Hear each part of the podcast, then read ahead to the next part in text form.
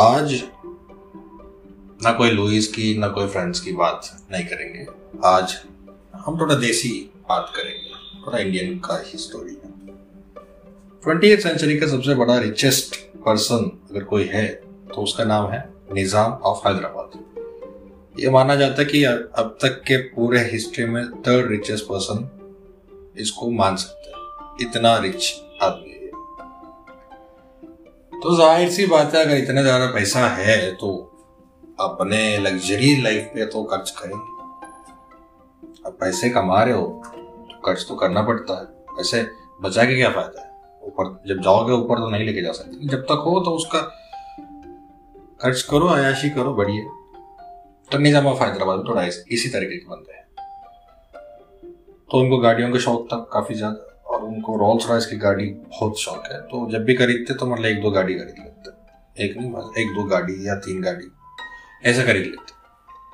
तो एक बार इन्होंने रोल्स रॉयस की गाड़ी खरीद ली और इनको मन किया था कि जब नमाज़ पढ़ने जाएँगे शुक्रवार को तो रोल्स रॉयस में जाएँगे। उससे पहले हमेशा ही जाते अपने हाथी के ऊपर बैठ के, विराजमान होके, हैदराबाद के गली और उनसे गुजरते हुए मक्का मस्जिद, जो चार मीनार के बगल में होता है तो वहाँ चले जाते।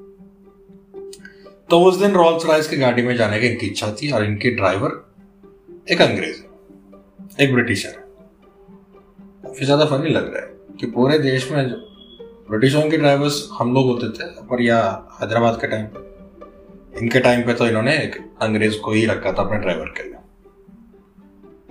तो वो गाड़ी चला रहा था, पुराने हैदराबाद के गलियारों से निकल रहा था।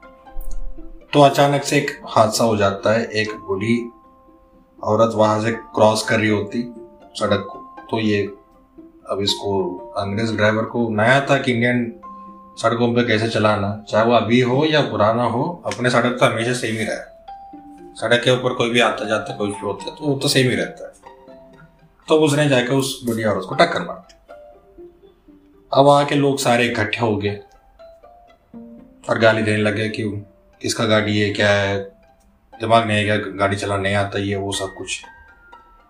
तो जैसे कि क्या हुआ देखने के लिए निज़ाम गाड़ी से उतरता है। वहाँ के लोगों को नहीं पता था कि वो निज़ाम बैठता है निज़ाम की गाड़ी है। तो जैसे वो उतरता है तो देखता है। तब शांत हो जाएँगे, बोलेंगे, जी, हुजूर, कुछ नहीं है, कुछ नहीं हुआ, बस मर गई वो। अब बुढ़ी औरत है, कभी ना कभी आज नहीं तो कल तो मरना है। उसका किस्मत अच्छी है कि आपकी गाड़ी के नीचे मर गई। मोक्ष प्राप्त होगा तो आप चले जाइए यहाँ से।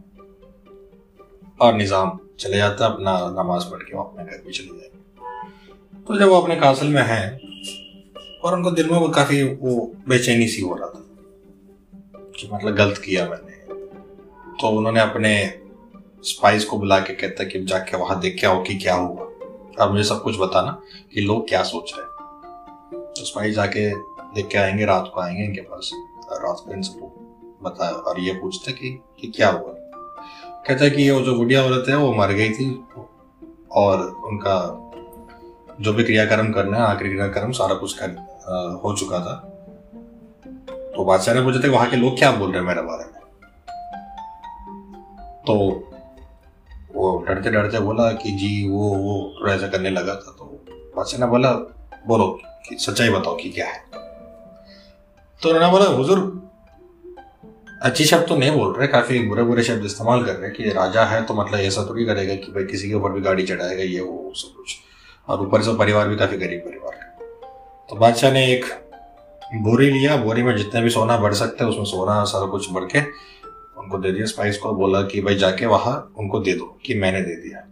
तो रात को दो या तीन बजे वो चले गए थे उनके घर में और जाके उनको दे दिया कि बोला कि ये निज़ाम साहब ने दिया था आपको।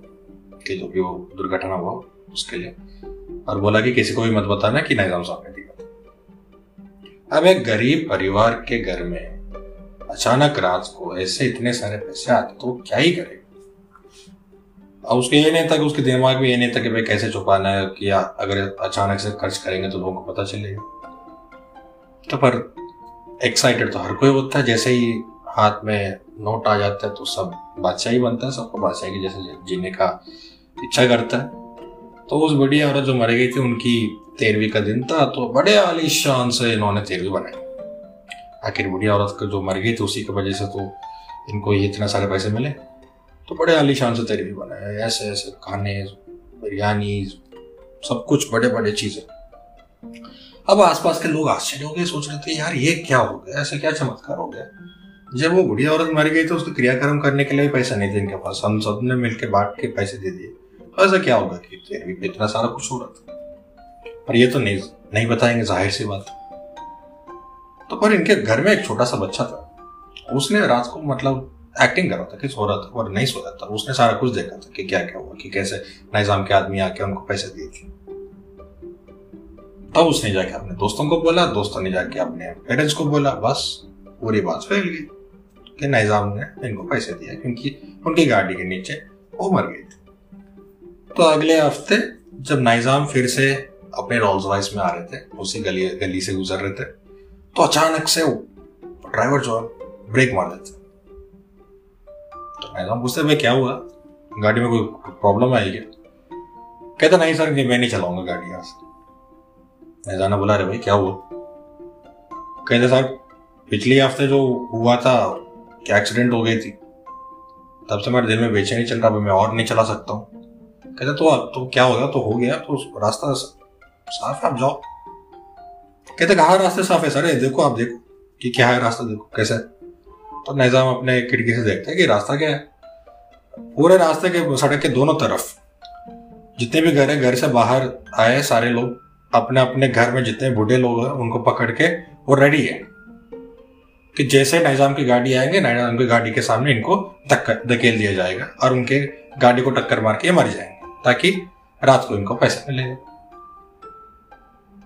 इस बात को डर के नाइजाम ने अपनी गाड़ी पीछे मोड़ लिया और अपने हाथी पे आ गए। लोग तो काफ़ी नाराज़ हुए थे उस दिन कि बादशाह गाड़ी में कभी नहीं आए थे।